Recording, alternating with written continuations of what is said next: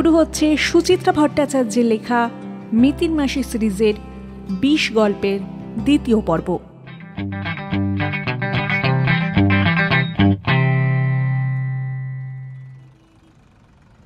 দশটা নাগাদ থানায় ঢুকলো Mitin. Officer in charge Subir হালদারকে phone করাই ছিল। মিতিনকে দেখেই তার পুলিশি গলা গম গম করল। আসুন, ম্যাডাম, আসুন। আপনার জন্যই ধূপধুনো জ্বালিয়ে বসে আছি। আমার সৌভাগ্য। নিতিন চেয়ার টেনে বসল। লাবণ্য দেবীর বডি কি পোস্টমর্টমে চলে গেছে? হ্যাঁ হ্যাঁ। এতক্ষণে বোধহয় পুলিশ মর্গ থেকে বেরিয়ে কাটা পুকুরের টেবিলে পিএম রিপোর্ট কবে পাচ্ছেন? মঙ্গলবার কিংবা বুধবার। বড়সড় টেবিলের ওপারে ঘুম চেয়ারে উপবিষ্ট দশাশয়ীর চেহারা সুবীর ঝুঁকল সামান্য। মোটা মোটা ভুরু নাচিয়ে বলল কি ব্যাপার বলুন তো? কাল রাত্রিরে ফোন আজ সকালে ফোন। মহিলা কি আপনার চেনা জানা? একেবারে অপরিচিত তা বলি কি করে বলুন তো? মিতিন অল্প হাসল ভদ্রমহিলা এই বুধবারই তো আমার কাছে এসেছিলেন। তাই নাকি? হুম বলছিলেন ওকে নাকি স্লো পয়জনিং করা হচ্ছে। ইন্টারেস্টিং। সুবীর চোখ পিটপিট করল। জানেন তো আমিও কাল স্পটে গিয়েই গন্ধ পেয়েছি। জরুর ডল মে কুচ কালা কী রকম? অ্যাপারেন্টলি সুইসাইড কেস নিজের বিছানায় হাত পা বেঁকিয়ে পড়ে আছে মুখে গ্যাজলা। কিন্তু ওদিকে আবার ড্রয়িং রুমের টেবিলে আধ গ্লাসের ওপর হুইস্কি আত্মহত্যার আগে কেউ অতটা মাল ফেলে রেখে যায়? বলুন টেনশনেই তো ঢোকাস করে গলায় ঢেলে দেবে। প্লাস কিচেনের সিঙ্কে আরেকটি গ্লাস নামানো। ফাঁকা। তবে আমি ডেফিনিট ওতেও ড্রিঙ্কস ছিল। Highly fishy. অর্থাৎ আপনি বলছেন ভদ্রমহিলার সঙ্গে আরও একজন কেউ ড্রিঙ্ক করছিলেন? অথবা করেছিলেন। কিন্তু গ্লাসটা সিঙ্কে ফেলে যাবে কেন? ধুয়ে মুছে জায়গা মতন রেখে দেওয়াটাই তো স্বাভাবিক ছিল। অফকোর্স যদি সে মার্ডারারই হয়। মিতিন আপন মনেই যেন বিড়বিড় করল কথাগুলো। কাঁধের ব্যাগটা টেবিলে নামিয়ে বলল বাই দা বাই আপনারা নিউজটা পেলেন কখন? অ্যারাউন্ড সাড়ে সাতটা। মহিলার হাজব্যান্ড থানায় ফোন করেছিলেন। পলকের জন্য মিতিনের ভুরুতে ভাজ। পরক্ষণে স্বাভাবিক স্বরে বললেন উনি কি প্রথম ডেড বডিটা দেখেন? না ওদের কাজের মেয়ে। কোথায় যেন চড়তে বেরিয়েছিল। ফিরে দেখে এই কাণ্ড। তারপর মেয়েটাই হল্লা জুড়ে ফ্যামিলির লোকজনকে ডাকে। মৃত্যুর টাইমটা জানা গেছে? পাঁচটা থেকে সাড়ে পাঁচটার মধ্যে। হুম। মিতিন একটুক্ষণ চুপ থেকে বলল খুব খারাপ লাগছে জানেন। ভদ্রমহিলা আমার কাছে হেল্প চাইলেন অথচ ভালো কিছু বোঝার আগেই উনি তাই বুঝে মর্মপীড়ায় ভুগছেন? একদম ঠিক। এখন আপনাদের পাশাপাশি আমিও একটা ইনভেস্টিগেশন চালাতে পারলে আমার মানসিক শান্তি হবে। অফকোর্স আপনাদের কোঅপারেশন দরকার। দেখুন ঘাটাঘাটি করে। সুবীর মুচকি হাসল। তবে আপনাদের এই লাবণ্য মজুমদার সম্পর্কে রিপোর্ট কিন্তু খুব খারাপ। স্বভাব চরিত্র মোটটাই সুবিধার ছিল না। যদ্দূর খবর পেয়েছি অত্যন্ত ফার্স্ট লাইফ লিড করতেন। রেগুলার ক্লাব পার্টি হাঁসের মতো মাল টানা রাত দুপুরে বেহেড হয়ে ঘরে ফেরা বছর আটচল্লিশেও কচি ছেলে ধরার জন্য ছোক ছোক বাই গুণের সৌরভে একেবারে ম ম মাখো মাখো ব্যাপার আর কি। এই টাইপের মহিলারাই তো বেঘরে মরে। তা বলে কেউ তাকে মেরে ফেলবে এটাও নিশ্চয়ই মেনে নেওয়া যায় না? অফকোর্স নট হোমিসাইড প্রমাণ হলে আমরাও কোমর বেঁধে লাগবো বই কি। হুইস্কি আর গ্লাস দুটো তো ফরেন্সিকে পাঠিয়ে দিয়েছি। পিএম রিপোর্টটাও হাতে আসুক। সুবীরের সঙ্গে আরও দু চারটে কথা বলে উঠে পড়ল মিতিন। সকাল থেকে বেশ মেঘ করেছে আজ। ভাদ্র শুরুতে আকাশ কদিন দারুণ ঝকঝকে ছিল। এখন আবার বৃষ্টি হচ্ছে মাঝে সাঝে। রাস্তায় নেমে মিতিন দেখে নিল, ব্যাগে ছাতাটা আছে কিনা। হাঁটছে চিন্তিত মুখে। থানা থেকে ঘটনাস্থলের দূরত্ব বেশি নয়। মিনিট দশেকের মধ্যে মিতিন পৌঁছে গেছে এমআরএল টাওয়ারে। খাড়া দশতলার আবাসনটির গেটে নিরাপত্তা রক্ষীর বেজায় কড়াকড়ি। বহিরাগতদের নাম, ঠিকানা, গন্তব্য লিখে ঢুকতে হয়। রীতিপ্রকরণের বেড়াটুকু টোপকে মিতিন যখন লাবণ্যদের ফ্ল্যাটে বেল বাজালো, ঘড়ির কাঁটা তখন এগারোটা ছুঁয়েছে।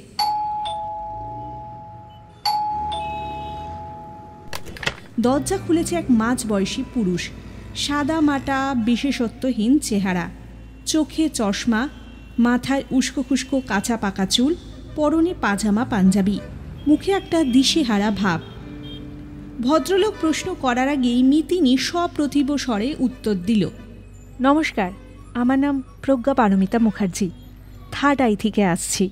আপনি নিশ্চয়ই mister Majumdar I mean Labanya দেবীর হাজব্যান্ড আবার মিডিয়া। অনিমেষ হাত জোর করল কাল রাত থেকে তো অনেক হলো। এবার একটু ছেড়ে দিন না প্লিজ। ভুল করছেন স্যার আমি মিডিয়ার লোক নই।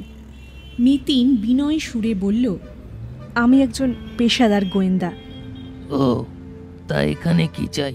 জাস্ট দু চারটে প্রশ্ন ছিল। যদি একটু কাইন্ডলি সময় দেন। মিতিনের গলা আরও নরম। আসলে দিন তিনেক আগে লাবণ্য দেবী আমার কাছে এসেছিলেন তো? লাবণ্য আপনার কাছে গেছিল। কিন্তু কেন? সেটা নিয়েই তো আলোচনা করতে চাইছিলাম। জানি খুব অসময়ে এসেছি। লাবণ্য দেবীর এখনও ক্রিমেশন হয়নি তবু দু চার সেকেন্ড থমকে রইল অনিমেষ। একটু বুঝি জরিপও করল মিতিনকে। ভারী গলায় বলল আসুন। লিভিং রুমখানা বিশাল।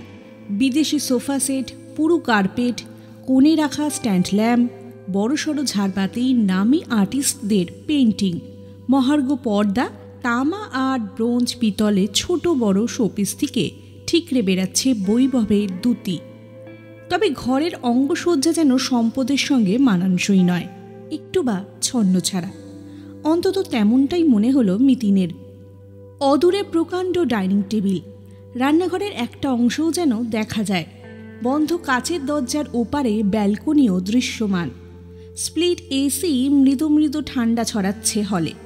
কাচের সেন্টার টেবিলে আলগা চোখ বুলিয়ে মিতিন বলল, লাবণ্য দেবী আমাকে মিট করেছিলেন বুধবার। সম্ভবত আপনি তখন কলকাতায় ছিলেন না। হ্যাঁ হায়দ্রাবাদে গিয়েছিলাম। Business tour.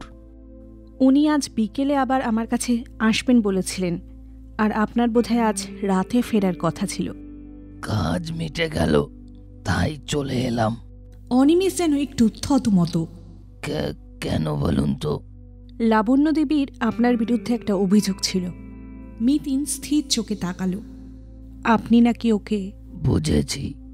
স্লো পয়জনিং করছিলাম তাই তো। অনিমেষ তেতো স্বরে বলল ওর মাথা ইদানিং একেবারেই গিয়েছিল আমারও অবশ্য লাবণ্য দেবীকে খুব একটা নর্মাল লাগেনি। তবে শনিবার মানে আজ আমার কাছে সেকেন্ড ভিজিটের আগেই দুম করে উনি মারা গেলেন। এটা কি একটু মিস্টিরিয়াস লাগে না? দাঁড়ান দাঁড়ান। আপনার ইঙ্গিতটা আমি বুঝেছি। অনিমেষ সোজা হয়ে বসল। বা হাতে তর্জনী তুলে বলল শুনুন আমার স্ত্রী ছিল এক সাইকিক পেশেন্ট মুটো মুটো ডিপ্রেশনের ওষুধ খেত সে। বিশ্বাস না হয় আমার ফ্যামিলি ফিজিশিয়ান ডক্টর সেনগুপ্তকে জিজ্ঞেস করতে পারেন। আপনারা কেন যে রহস্য খুঁজছেন জানি না। তবে যারা লাবণ্যকে কাছ থেকে দেখেছে তারা এক বাক্যে বলবে ডিপ্রেশনের ঝোঁকে কিছু একটা খেয়ে আত্মহত্যা করা তার পক্ষে মোটেই অস্বাভাবিক নয়। অর্থাৎ আপনি শিওর লাবণ্য দেবী সুইসাইড করেছেন? আর কি হতে পারে? পুলিশ কিন্তু ফ্ল্যাটে দুটো গ্লাস পেয়েছে একটায় হুইস্কি ছিল আর একটা ফাঁকা। কথাটায় হঠাৎ করে থ মেরে গেলেন অনিমেষ। খানিক পরে নিচু গলায় বললেন দেখুন আপনার কাছে সে গিয়েছিল বলেই বলছি। আমার স্ত্রী ছিল অ্যালকোহলিক ইনফ্যাক্ট মদের নেশাই তার মানসিক রোগের কারণ। ফ্ল্যাটে যখন তখন সে বোতল খুলে বসে যেত। হয়তো কালো। কিন্তু সিঙ্কে ফাঁকা গ্লাস গেল কি করে? বলতে পারব না। তবে নেশার সময় তার তো হুঁশ থাকতো না। একটা গ্লাস রেখে এসে হয়তো আরেকটা গ্লাসে ড্রিঙ্ক ঢেলেছে। কি যে পাগলামি করতো আর কি যে করতো না। তার সব কিছু তো আপনাকে খুলে বলতে পারব না। আর এই মুহূর্তে বলাটাও শোভনীয় নয়। শুধু একটা কথাই বলতে পারি she was not at all normal slow পয়জনিংয়ের আতঙ্কটা তবে সেই অস্বাভাবিকতারই লক্ষণ। অবশ্যই। কে তাকে মারতে যাবে বলুন? কেনই বা মারবে? কি হবে মেরে? হুম মিতিন মাথা নাড়ল। ওই আতঙ্কটা কাটানোর জন্য আমি ওকে একটা রক্ত পরীক্ষা করতে বলেছিলাম। Arsenic test. বৃহস্পতি শুক্রর মধ্যে রিপোর্ট এসে যাবার কথা। রিপোর্টটা আনা হয়েছিল কিনা বলতে পারবেন? না আমি তো ব্যাপারটা জানিই না। তবে পুলিশ কাল তন্ন তন্ন করে সব খুঁজেছিল। পেলে তো নিয়েই যেত। তা অবশ্য ঠিক। আরও একটা কোয়েশ্চেন লাবণ্য দেবীর মৃত্যুর খবরটা যখন আপনি পান তখন আপনি নিশ্চয়ই অফিসে? হ্যাঁ এগারোটা সোয়া এগারোটা নাগাদ ফিরলাম হায়দ্রাবাদ থেকে। তারপর বাড়িতে ঘণ্টা দুয়েক রেস্ট নিয়েই তো বেরিয়ে গেছি। তখন লাবণ্য দেবী কী করছিলেন? ঘরেই ছিল। আয়নার সামনে বসে কী সব মাখছিল মুখে? তার মানে তখনও উনি নর্মাল মুডে জানি না। এত জেরা করছেন কেন হ্যাঁ? অনিমেষ হঠাৎ অস্থির। কবজি উল্টে ঘড়ি দেখে বলল আপনি এখন আসুন তো। বাড়িতে ভিড় হয়ে যাওয়ার আগে খানিকক্ষণ আমায় একা থাকতে দিন। ও সরি সরি মিতিন উঠে দাঁড়াল। দরজার দিকে যেতে গিয়েও ঘুরে তাকিয়েছে। আপনার মেয়ে জামাই কি বডি আনতে গেছেন? আরও অনেকেই আছে তার সঙ্গে। আমার শ্যালক প্লাস কয়েকজন বন্ধু ও রিলেটিভরাও আছে। আপনাদের কাজের মেয়েটিকে তো দেখলাম না সে কোথায়? মালতী সম্ভবত নিজের ঘরে। তার সঙ্গে একটু কথা বলা যায়? ওকেও জ্বালাবেন। অনিমেষের গলায় ঝাঁজ। আমার সার্ভেন্ট রুমে বাইরে থেকেও ঢোকা যায়। বেরিয়ে বা সাইডে দরজা আছে। সেখানে নক করুন। অনুগ্রহ করে মাথায় রাখবেন, পুলিশ ওকে যথেষ্ট হ্যারাস করেছে। She is in state of shock সত্যি যেন ঘাবড়ে আছে মালতী। মুখে প্রায় কথাই ফুটছে না। মিতিন পুলিশের লোক নয় জেনে খানিকটা যেন আশ্বস্ত হলো বছর কুড়ির স্বাস্থ্যবতী মেয়েটি। ছোট্ট ঘরের সরু তক্তপোষে বসতে বলল মিতিনকে। প্রায় আসবাবহীন ঘর। বেটে একখানা আলমারির মাথায় আয়না আর সাজগোজের নানান সরঞ্জাম। আয়নায় ঝুলছে জামাকাপড় তবে সস্তার নয়। সালোয়ার কামিজগুলো বেশ দামি। মিতিন কোমল গলায় বলল তুমি নার্ভাস নাও তো? ভেবেচিন্তে আমায় খালি দু চারটে প্রশ্নের উত্তর দাও শুধু। কাল তুমি কখন দেখলে উনি মারা গেছেন? আমি তো প্রথমটা বুঝিনি যে উনি বেঁচেই নেই। ঘরে ঢুকে পেছন দরজা দিয়ে ওদিকে গেছি। দেখি মামি কেমনভাবে যেন পড়ে আছে বিছানায়। মুখ বে ফেনা গড়াচ্ছে। ভয় পেয়ে সঙ্গে সঙ্গে দিদি জামাই বাবুকে ফোন করলাম। ওরা এসেই তো বলল। ওরা দেখেই বুঝে গেল লাবণ্য দেবী মারা গেছেন? না না দিদি তো প্রথমে মামির হাতটা তুলে নাড়ি দেখল। সঙ্গে সঙ্গে মুখটা কেমন হয়ে গেল দিদির। বলল সর্বনাশ বডি তো পুরো ঠান্ডা। তারপর দিদির সঙ্গে সঙ্গে ফোন করেছে ডাক্তারবাবুকে, জামাইবাবু, মামাবাবুকেও। দুজনে এসে পড়ল দশ পনেরো মিনিটের মধ্যে। ডাক্তারবাবু পরীক্ষা টরীক্ষা করে বলল, অনেক আগেই নাকি মারা গেছে। উনি তো বাবাবুকে বলেই দিলেন, পুলিশে খবর দিন, মৃত্যুটা গন্ডগোল আছে। মামা বাবু তখন কি করুন দশা। কতবার ডাক্তারবাবুকে বলল পুলিশের ঝামেলায় গিয়ে কি লাভ? জানিনি তো মাথার গোলমাল আছে। এখন পুলিশ এলে চারদিকে শুধু কাদায় ছিটবে তাও ডাক্তারবাবু কিছুতেই সার্টিফিকেট দিলেন না। মেয়েটা দিব্যি গুছিয়ে কথা বলছে এখন। আড়ষ্টতা বুঝি কেটে গেছে। মিতিন চোখ কুচকে জিজ্ঞেস করল আচ্ছা মালতী তোমার কি মনে হয় তোমার মামির মাথায় কি সত্যি গোলমাল ছিল? কি জানি বাপু পাগল কারে কয়। মালতী ঠোঁট উল্টালো। তবে হঠাৎ হঠাৎ খেপে যেত খুব। সিরাদিকে তখন মা চন্ডি হাত পা সুসছে আঁচড়ে পড়ছে জিনিসপত্র ভাঙছে। শ্রীরাধিকে শব্দটা কানে লাগল মিতিনের। মালতীর বাছন ভঙ্গিও। কয়েক পল মালতীকে দেখে নিয়ে বলল কালও কি উনি কোনো কারণে মাথা গরম করেছিলেন?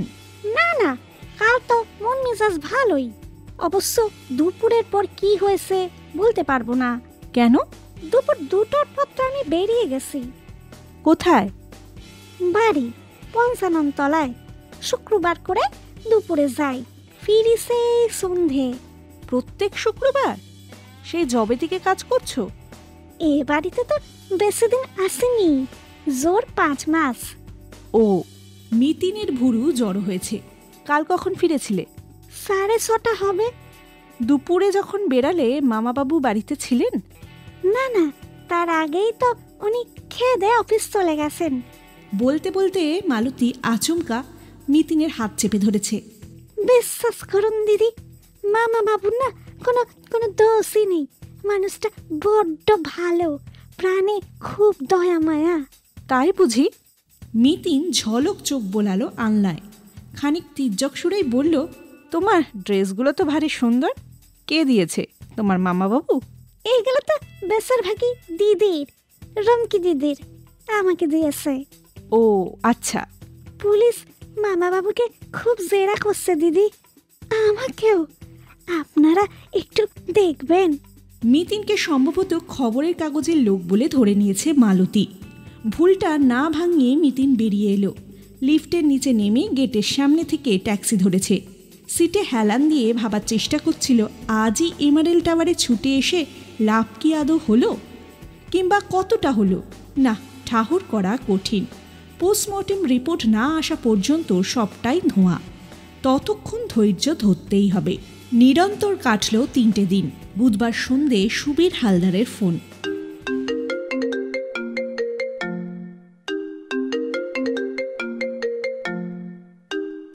ডিএম রিপোর্ট পেয়ে গেছি ম্যাডাম। কি বেরালো? যা ভেবেছি তাই। বিষয় মৃত্যু পয়জনিং এফেক্ট ব্রেনের ভাইটাল সেন্টারে হ্যামারেজ কার্ডিয়াক সেন্টারেও রক্ত সঞ্চালন বন্ধ আর তাতেই ডেথ কেল্লা ফতে। ও মিতিন নিরুস্তেজ কি বিষ?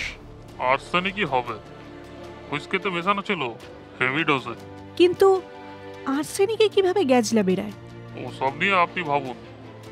ক্লাসের গায়ে দুরকম ফিঙ্গারপ্রিন্ট মিলে গেছে ম্যাডাম একটা লাবণ্য দেবী দু নম্বরটি ধরতে পারলেই কাম খাতাম। কাল সকালেই বাড়ির মেম্বারদের হাতের চাপ নিতে যাব। সুবীর গম গম হাসলো। কে জানে কেঁচো খুঁড়তে গিয়ে আবার খেয়ে উঠে না বেরিয়ে যায়। মিতিনের ষষ্ঠেন্দ্রিয় বলছিল কেসটাকে বোধহয় বেশি সরলীকৃত করে ফেলেছে সুবীর। তবে তর্কাতর্কিতে গেল না মিতিন অনুরোধের সুরে বলল একটা কথা বলি ভিসেরা রিপোর্টটার জন্য ওয়েট করলে হতো না? বিষের নেচারটা তাহলে অ্যাকুরেটলি জানা যেত? অসম্ভব অসম্ভব। আমি একটা পুরো দিন নষ্ট করতে একদম রাজি নই। এমনিতেই তো মিডিয়া সারাক্ষণ পুলিশকে ডলছে। আমরা নাকি গদাই লস্করি চালে হাঁটি কোনো কমমেন্ট নই। ওসব একদম সম্ভব না আমাদের দ্বারা। আচ্ছা ঠিক আছে ঠিক আছে। জানো বাড়ি তবে কাল সন্ধেতে। কেন বলুন তো? ভাবছিলাম ফ্যামিলির লোকগুলোকে আর একবার বাজিয়ে দেখি। মিতিনের মধু ঝরল। আপনারই কাজের সুবিধা হবে। আগেও তো দেখেছেন পুলিশি কেসে ইনভলভ হলেও আমি কোনো ক্রেডিট রাখি না। সুতরাং সুনাম হলে তো তা আপনাদেরই হবে। আচ্ছা আচ্ছা বেশ বেশ। দিলাম একটা বেলা। করুন পণ্ডশ্রম।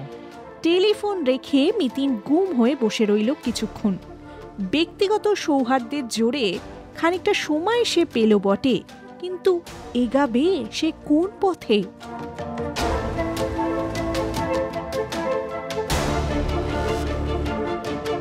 এতক্ষণ শুনছিলেন সুচিত্রা ভট্টাচার্যের লেখা বিশ গল্পের দ্বিতীয় পর্ব। এই পর্ব যদি ভালো লাগে, আমাদের চ্যানেলকে লাইক করুন সাবস্ক্রাইব করুন শেয়ার করুন, আর নিচে কমেন্ট করতে ভুলবেন না।